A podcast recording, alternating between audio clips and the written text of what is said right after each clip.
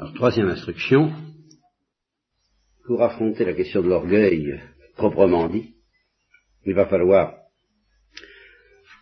ben, que nous affrontions les anges, une fois de plus.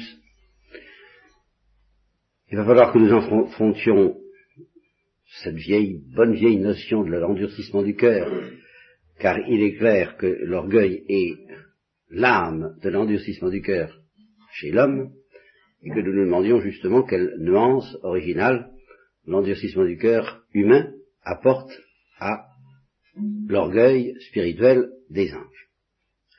Alors ça se joue autour d'une notion, j'ai bien cherché, hein, je cherche, ça fait des années que je cherche, et puis ça fait quelques heures que je pense à vous en parler, et je cherche une notion qui est d'une portée métaphysique énorme, puisqu'elle engage les profondeurs du refus à l'égard de la grâce, et en même temps qu'il soit quelque chose de concret, je dirais presque de quotidien, de familier, et alors ça, j'ai tout de même trouvé quelque chose qui a l'avantage d'être très quotidien, d'être très familier, d'être constant dans votre vie. Je, peut-être pourriez-vous difficilement trouver un jour de votre vie où ces notions-là ne soient pas intervenues avec ce qu'elles ont euh, d'incisif, d'irritant et en même temps de névralgique. Bon, ne vous faisons pas languir, c'est un petit peu de l'ordre de qui c'est a raison. voilà, voilà une chose bien quotidienne, n'est-ce pas, toutes les discussions conjugales ou extra-conjugales, fraternelles, euh, politiques, etc., etc. Qui est-ce qui aura le dernier mot? Voilà. C'est autour de là que ça se joue, cette histoire-là. Qui est-ce qui aura le dernier mot? Cette notion de avoir le dernier mot, À quoi ça tient qu'on a le dernier mot? Est-ce que ça tient au fait que l'autre vous a vraiment démontré que vous avez tort? Ben, c'est pas si simple que ça. Il ne suffit pas qu'on nous démontre intellectuellement que nous avons tort, par exemple, pour que pour que nous n'ayons pas le dernier mot. Je, vais approcher de la question doucement. Pensez aux pêcheurs qu'on évoquait ce midi dans le livre de Maria les pécheurs qui se laissent convertir par la miséricorde. Il est clair que quelqu'un qui se laisse convertir par la miséricorde, quelqu'un qui accepte d'avoir tort. Bon, ça euh, va de soi.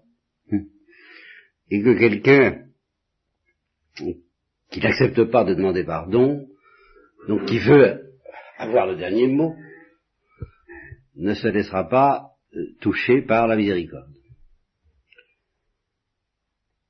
Mais à ce compte-là, on peut se demander, vous comprenez, il faut qu'un pécheur, pour être pardonné, accepte d'avoir tort. Dire, bah oui, j'ai tort, j'ai péché, je, je conviens, ayez pitié de moi, c'est-à-dire parce que je suis un pécheur, l'attitude du publicain. Bon.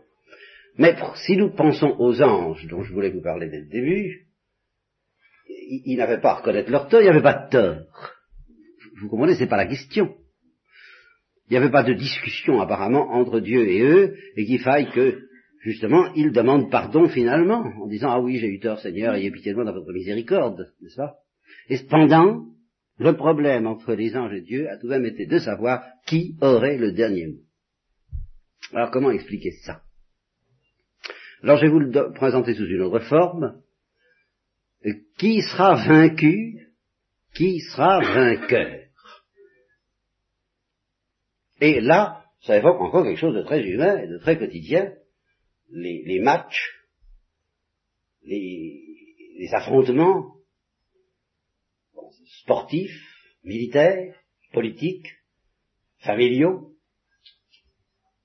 tout de suite, dès qu'il y a un affrontement, il va y avoir un vaincu et un vainqueur. C'est, on, sait bien qu'il va y avoir un, vainqueur et un vaincu.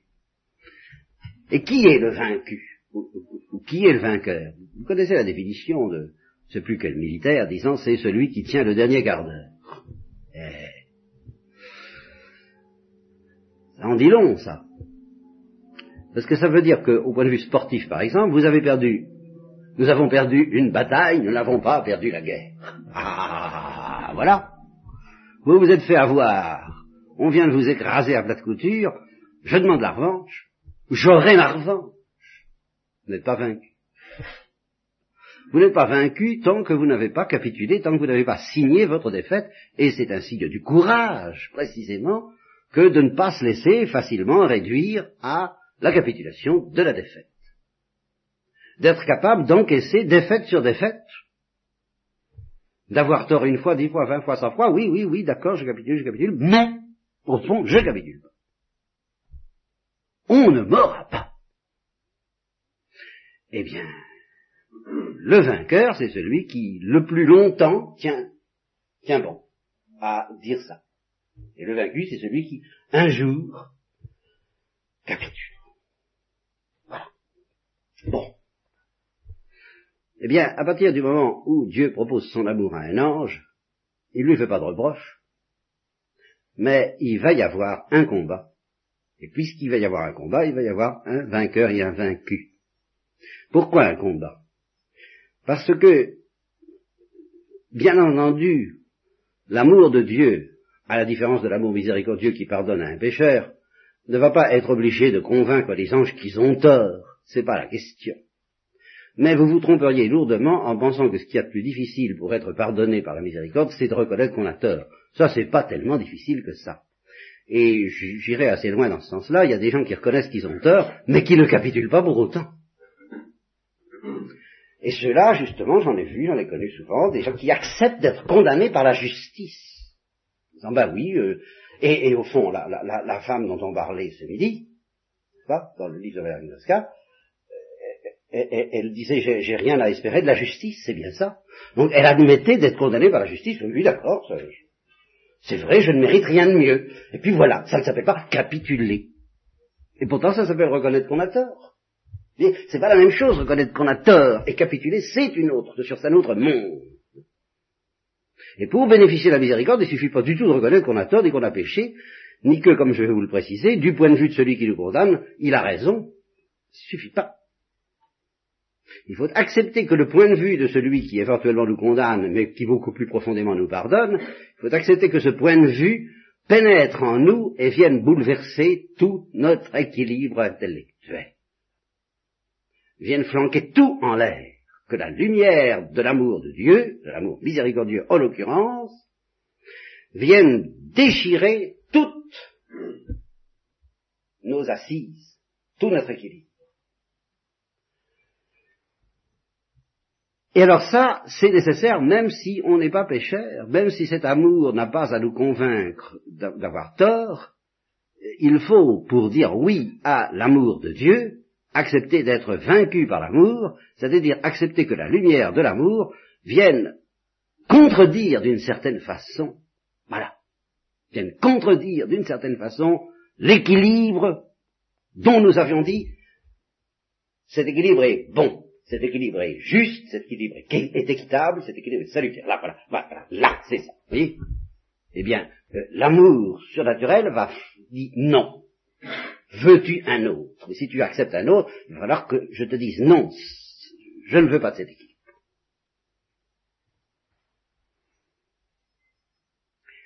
Et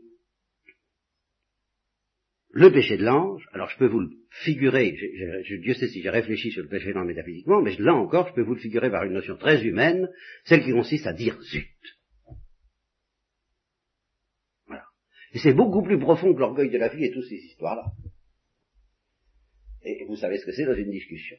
Vous avez peut-être tort, cent fois tort, tout ce qu'on voudra, mais si vous ne voulez pas entrer dans le jeu de l'adversaire, voilà, personne ne peut vous y obliger. Alors, euh, oui, c'est vrai, mais enfin, tu comprends bien que oui, oui, d'accord, oui, oui, oui, bon, eh ben, zut. Vous n'êtes pas vaincu. Il ne peut rien contre Le péché de l'ange, ça consiste à dire zut. Adieu. C'est très beau ce que tu vois, mais zut.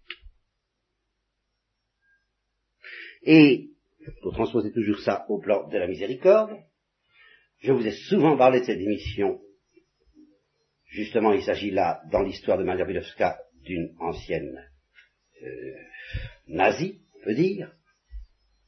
Eh bien, cette émission où il y avait des rescapés d'Auschwitz et où il y avait, à la fin, une fois qu'on a entendu parler des rescapés dont je vous ai parlé souvent, on donnait des photographies des bourreaux qui venaient d'être rattrapés, qui étaient jugés 20 ans après, eh bien, leur regard m'a donné le frisson, parce que leur regard, c'était très clairement le regard de quelqu'un qui sait qu'il va être condamné à mort, tout ce qu'on voudra, mais qui dit, zut, vous pouvez me condamner à mort, votre justice, j'y crois pas. Je n'en ai rien à faire. Je lui dis, zut, à votre justice. Alors, si nous arrivons au plan des anges et au plan de l'amour, alors nous en arrivons à des paradoxes fantastiques. Parce que l'amour nous propose sa folie, qui va renverser tout notre système de vie, toutes nos convictions, tout notre équilibre. Et il se tient à la porte et il frappe et il nous dit, veux-tu être vaincu par, par ma force? Et euh, nous pouvons, nous et les anges, c'est la même chose, résister, résister, résister, et à la fin dire non, je ne serai pas vaincu. C'est très beau ce que tu proposes, mais non, je ne me laisserai pas avoir. Et tant qu'on n'a pas dit ça, l'amour n'a pas vaincu. Mais l'amour de son côté, voyant que nous résistons, peut ne pas s'estimer vaincu et dire je continue à t'aimer. Alors ça, il le dira toujours. C'est éternel, c'est garanti. L'amour continuera toujours à aimer toutes les créatures. Mais, dans ce combat dont je parle, l'amour peut, dire en face de notre refus, c'est pas le cas des anges, mais c'est le cas des hommes, il peut dire, je vais pas m'avouer vaincu comme ça, je vais continuer à t'embêter, à te dire veux-tu, à te tourmenter, à te persécuter peut-être, il t'est dur de rechimer sous l'aiguillon jusqu'à ce que tu me dises oui. Et puis, je ne m'estime, autrement dit, l'amour peut dire, moi non plus, je ne m'estime pas vaincu. Ah, tu ne t'estimes pas vaincu. Eh bien, moi non plus, je ne suis pas vaincu. On va être deux jusqu'au jour où il peut arriver qu'en effet, celui qui signe sa capitulation et sa défaite, ce soit l'amour. Et qui dise, bon ben, je renonce. Je capitule. Et c'est exactement ça, la damnation. C'est le moment où Dieu dit, bon, je ne t'aurai pas. Bon ben, je ne t'aurai pas. Exactement ce que dit Lewis quand il dit il y a ceux qui finissent par dire à Dieu que ta volonté soit faite, c'est-à-dire qui acceptent d'être vaincus. Et bon, ben, bouleverse tout, entre, entre, entre, entre, ça y est, je me rends, je, je, je, je me rends, j'abandonne, fais ce que tu voudras, euh, flanque toutes mes fondations, toutes mes idées, tous mes ton système, toutes mes opinions en l'air, je suis vaincu.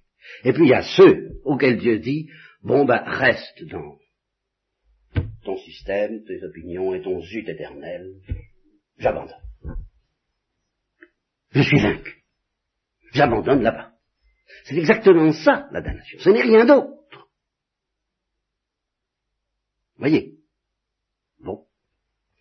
Alors, voyez comme c'est profond, et voyez comment ça engendre, par rapport alors à la vie humaine, ce que j'appelle le caractère dangereusement inconscient de cet orgueil ou de ce refus, de cette résistance ou de ce zut.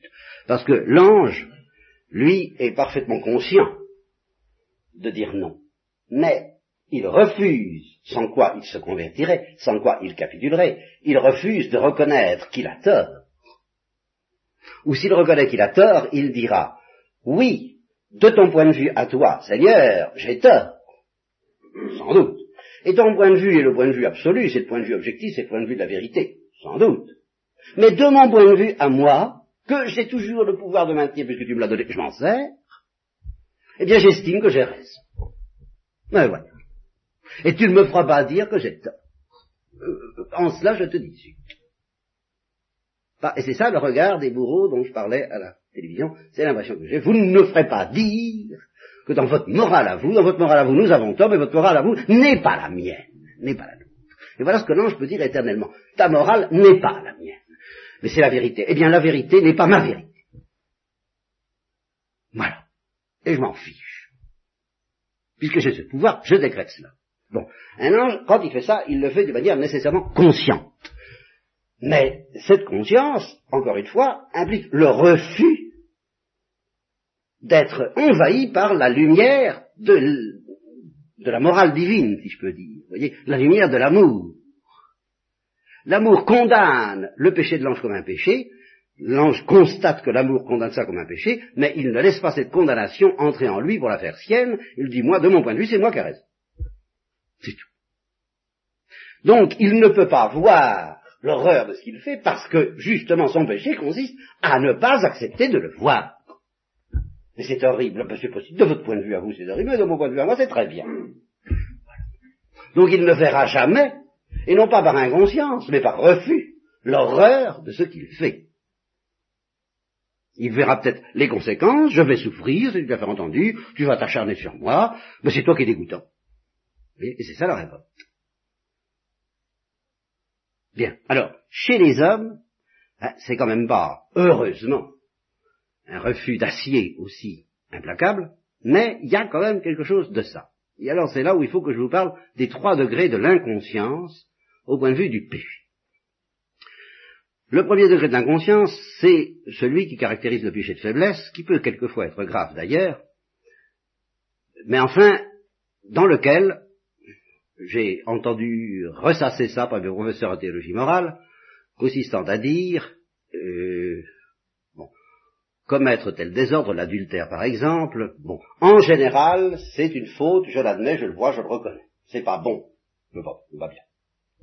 Mais dans ce cas particulier, précis, qui m'intéresse, de telle personne et de moi, eh ben, je trouve que c'est bon. C'est ce qu'on appelait la mineure, vous voyez, par opposition à la majeure au plan des grands principes, c'est une faute, mais concrètement, pratiquement pour moi, en ce moment, demain sera peut-être différent, mais en ce moment, eh ben, je trouve ça bien. Alors, quelqu'un qui fait ça est conscient de sa faute.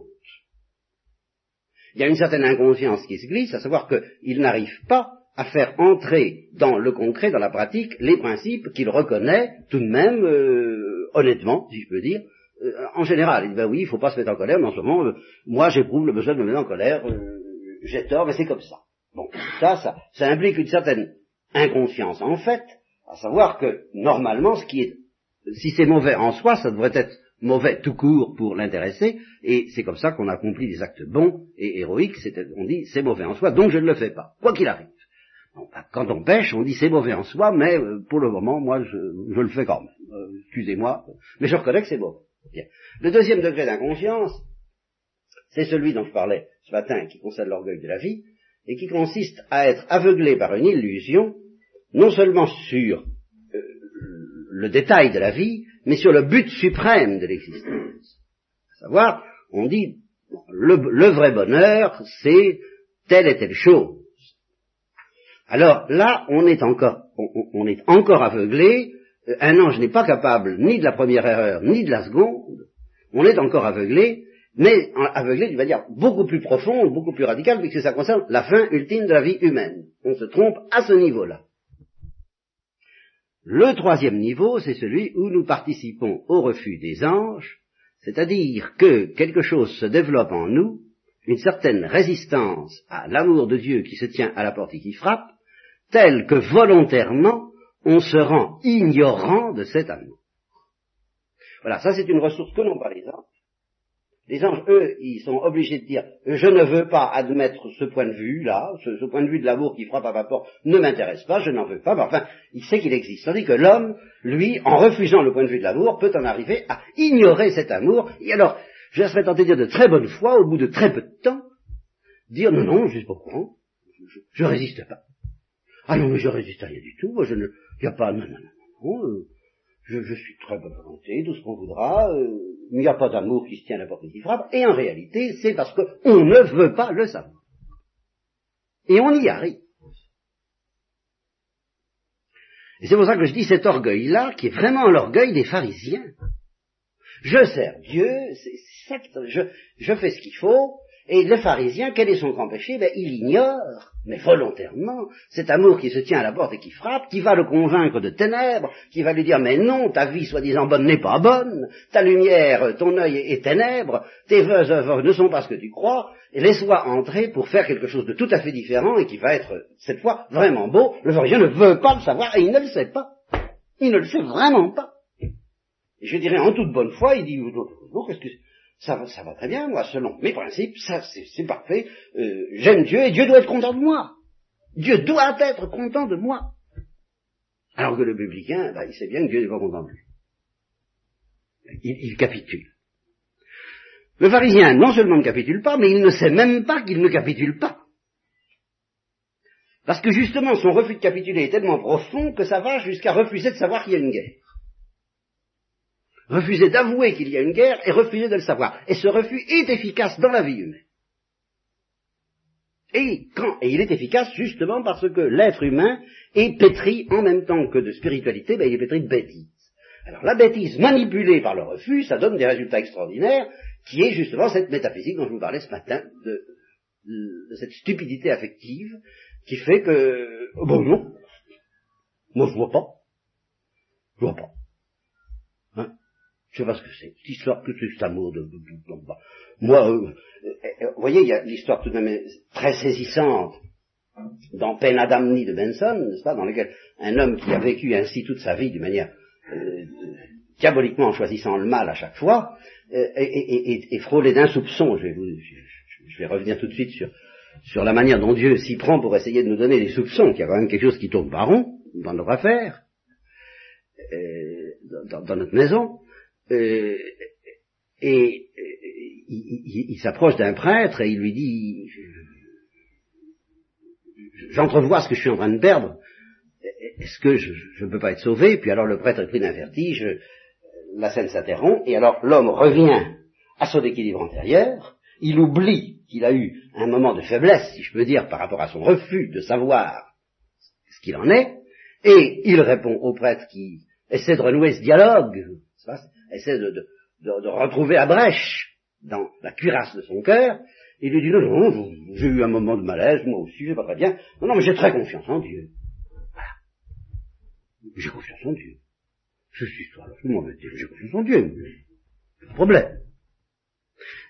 Eh bien, ça, c'est ce que j'appelle la stupidité affective.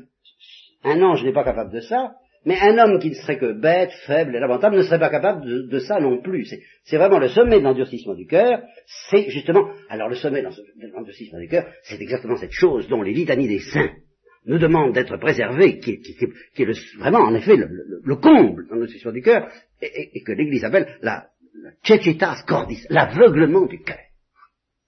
Parce que c'est un aveuglement qui est volontaire, qui a été fabriqué et tissé par l'individu lui-même et qui fait qu'il n'y a plus moyen de lui faire entendre ah, le déchirement de la douceur de Dieu qui frappe à la porte. Il est devenu aveugle. Et quand le Christ, justement, pharisien, aveugle, à la fois hypocrite et aveugle, mais c'est la même chose, aveugle parce qu'hypocrite, aveugle parce que volontairement aveugle, tu t'es aveuglé, je ne peux plus rien pour toi. Jérusalem, Jérusalem. Si tu pouvais cesser d'être aveugle. Mais tu ne le veux pas. Voilà l'orgue. Et alors comment est-ce que Dieu fait pour nous arracher à cet orgueil? Eh bien, excusez-moi, je crois à la toute-puissance de Dieu, c'est tout à fait entendu, mais je suis obligé de dire, en même temps, parce que ça c'est un grand mystère, que Dieu respectant notre liberté pour nous arracher à cet aveuglement, eh bien Dieu, il fait skip. Et il y a des moments où on est tenté de dire et de le lui reprocher, car si on peut reprocher à Dieu, et je le lui ai reproché assez dans, mon enfance tourmentée, euh, de capituler de temps en temps et pour l'éternité devant quelqu'un qui ne veut pas entendre, non pas entendre raison, mais entendre amour, entendre folie. Et ça aboutit à la réprobation éternelle. Eh bien, on peut lui reprocher aussi de se laisser crucifier par les hommes. Et on peut lui dire, vous faites ce que vous pouvez, mais Dieu fait ce qu'il peut, mais il peut peu la fameuse formule. Apparemment, qu'est-ce que c'est que cette folie d'impuissance face à l'endurcissement du cœur humain? Et c'est ça le mystère de la croix dans lequel nous nous acheminons et nous nous préparons, que nous nous préparons à fêter comme un triomphe. C'est-à-dire le refus par Dieu d'utiliser justement les armes de la dureté. Voilà. Voilà ce qu'il y a terrible. Contre la dureté, Dieu n'emploiera pas la dureté il n'emploiera que la douceur. Et alors, ben, il essaie, par des touches, par des envoyés, par des messagers, par, n'importe quel pauvre être que nous rencontrons dans notre vie peut-être, et qui va entamer notre système de défense, notre, notre bonne ou notre mauvaise conscience, car ça vient au même, cette conscience barricadée, peut-être très inquiète, très angoissée. Il y, a toutes sortes de subtilités, dans, toutes sortes d'astuces dont le cœur humain peut se servir pour ne pas entendre la voix des profondeurs qui se tient à la porte et qui frappe. Il y a, le moyen de la tranquillité solide, recuite des pharisiens, euh, tels qu'on les entrevoit dans l'évangile, mais il y a des pharisiens inquiets, qui s'inquiètent, qui filtrent la mouche et qui avalent le chameau, qui s'inquiètent de tout, sauf de cette voix, qui, s'arrangent, et même qui s'arrangent pour, qui s'inquiètent de l'idée de la voix, mais pas de la voix elle-même. Il y a toutes sortes de trucs, c'est absolument, alors là, le psychologue pourrait s'en donner à cœur joie, s'ils étaient dans la lumière eux-mêmes. Il y, a, il y a de quoi faire, vous savez. Ce que Dieu essaie, c'est de nous inquiéter par son amour. Et dans la tradition de l'Église, ça commence par la crainte. Oui, c'est vrai, la prédication de la crainte. Oui, il y a une certaine crainte. Mais la vraie crainte, c'est craignez que Dieu ne soit vaincu. Craignez que Dieu ne capitule et n'abandonne la partie. Craignez qu'il renonce à vous vaincre. Tellement vous, vous avez peur d'être vaincu, ben, vous savez, la tentation permanente de Dieu, on peut dire, c'est bon, bah, tu veux pas être vaincu, sois vainqueur. Alors suppliez Dieu de vous vaincre, de ne pas vous laisser la paix, afin de vous donner la paix. C'est pour ça que le Christ a dit, je ne vous la donne pas comme le monde la donne. Je vous la donne en, vous tourmentant, en vous déchirant, en vous agitant. Et euh, quand je vois que quelqu'un que j'aime, mais alors là, il y a ce mystère de, ceux dont il semble que Dieu soit décidé à les vaincre à tout prix. C'est une illusion d'optique, parce que si Dieu est décidé de les vaincre à tout prix, c'est qu'il y a en eux quelques germes déjà là, mis par Dieu d'ailleurs, mais qui fait que dans, la sage, dans sa sagesse, euh, Dieu sent, comprend cet appel, et que tout en lui résistant, il ne demande qu'à être vaincu au fond, qu'en l'apparence ils ne veulent pas et qu'au fond ils désirent, alors euh, Dieu secoue, c'est ce que j'ai essayé d'expliquer dans le combat de Jacob. Je ne vais pas recommencer. Je, vous demande pardon de vous laisser un peu sur cette description un peu terrifiante de la possibilité de l'orgueil. Je suppose que pour le, ce qui est plus grave, ce qui est plus mortel, vous, vous êtes converti, mais je suis obligé de vous dire, au-delà de cet examen de conscience sur l'orgueil de la vie dont je vous ai parlé ce matin, il y a, il faudrait qu'entre en vous cette, non pas cette certitude, mais cette crainte, cette crainte fondée qu'il y ait quelque chose qui résiste en Dieu, qui résiste à Dieu, en vous, à votre insu. Et avec d'autant plus bonne conscience que justement ce quelque chose ne veut pas qu'on vienne le déranger dans sa résistance. Alors, de cela, ayez peur. Je veux vous apprendre qui vous devez craindre. Il y a une parole des psaumes, Abocultis meis mundame, purifie-moi de mes fautes secrètes, purifie-moi de mon péché secret, celui que, avec la meilleure volonté du monde, je ne découvrirai pas. Toi seul peux me le découvrir. Et comme dit Saint Jean de la Croix, on ne découvre de quoi on est, on est sorti quand il s'agit de ce genre de faute qu'une fois qu'on en est sorti. De sorte qu'au moment où Dieu commence à nous en sortir, on ne sait vraiment pas ce qui se passe. Et on se dit, mais quoi, mais quoi, mais qu'est-ce qu'il veut, qu'est-ce qu'il a? Et ça fait du Kafka. Car les, descriptions de Kafka, c'est des descriptions de quelqu'un qui se sent condamné sans savoir pourquoi. Et qui, tient, qui dit, mais enfin, je ne vois pas, moi je suis juste, c'est Job un peu. Mais qu'est-ce que j'ai fait? Qu'est-ce que c'est que ce bourreau qui, constamment me dit, tu es coupable Mais coupable de quoi? Eh bien, laisse-toi faire, laisse-toi convaincre que tu es coupable. Dis l'amour infini, et quand, et si tu te laisses convaincre sans savoir de quoi tu es coupable, quand je t'aurai tiré de là, bah, tu verras. De quoi tu étais coupable? Tu étais coupable, en fin de compte, de ne pas comprendre mon amour. Car vous savez, je vous l'ai déjà dit, que dans les discussions euh, entre amis et entre époux, en fin de compte, le, grand reproche qu'on peut se faire, le plus douloureux, c'est tu ne me comprends pas, tu ne comprends pas ce que je suis. Et c'est ton être qui me fait souffrir, c'est pas telle et telle chose. Eh bien, c'est notre être qui fait souffrir Dieu, et c'est ça qu'il nous reproche. Nous, bon, changez-le, mon être. Je ne peux pas changer sans toi. Je ne peux pas changer si tu acceptes pas de comprendre que je souffre de ton être.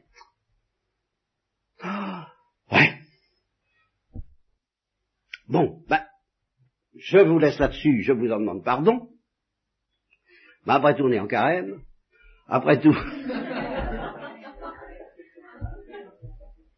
après tout, on va vers le mystère de la passion, le mystère de la Pâque, la joie de Noël, elle est, elle est douce, c'est vraiment Dieu qui nous console avant de nous attaquer. Et la joie de Pâques, c'est Dieu qui nous attaque. Et ce qui nous attaque dans la mesure où nous le voulons. Ça ne peut pas ne pas faire mal. Si le Christ a été crucifié, c'est qu'il y a quelque chose de grave qui est en cause. On ne peut pas être chrétien et puis dire mais ça doit aller tout seul. c'est vraiment se moquer de la croix du Christ que de penser que ça peut aller tout seul. Ça ne peut pas aller tout seul. Il faut qu'un combat, mais alors un combat déchirant, inexpiable en un sens, et dans lequel nous demandons la grâce d'être vaincus, s'établisse entre nous et Dieu, de façon à ce que nous nous soyons écrasés par sa tendresse au terme de ce combat. Et dans une première phase, eh bien, on sera forcément tenté de se révolter, de se dire, mais enfin, qu'est-ce qu'il veut? Mais qu'est-ce qu'il a? Mais qu'est-ce que j'ai fait? Ben, Je tremble pour ceux qui n'acceptent pas ça. Autrement dit, ce que je vous ai souvent dit peut-être au niveau de la vie quotidienne, j'en viens à ça, mais c'est métaphysique, je tremble pour ceux qui ont toujours raison. Plus profondément, je tremble pour ceux qui n'ont jamais tort, plus profondément, je tremble pour ceux qui ne sont jamais vaincus, et la victoire pascale, c'est la grâce indécis d'être vaincu, demandez à la Seigneur, je vous en supplie, demandez-le lui, surtout, épargnez-moi le malheur d'avoir le dernier mot avec vous.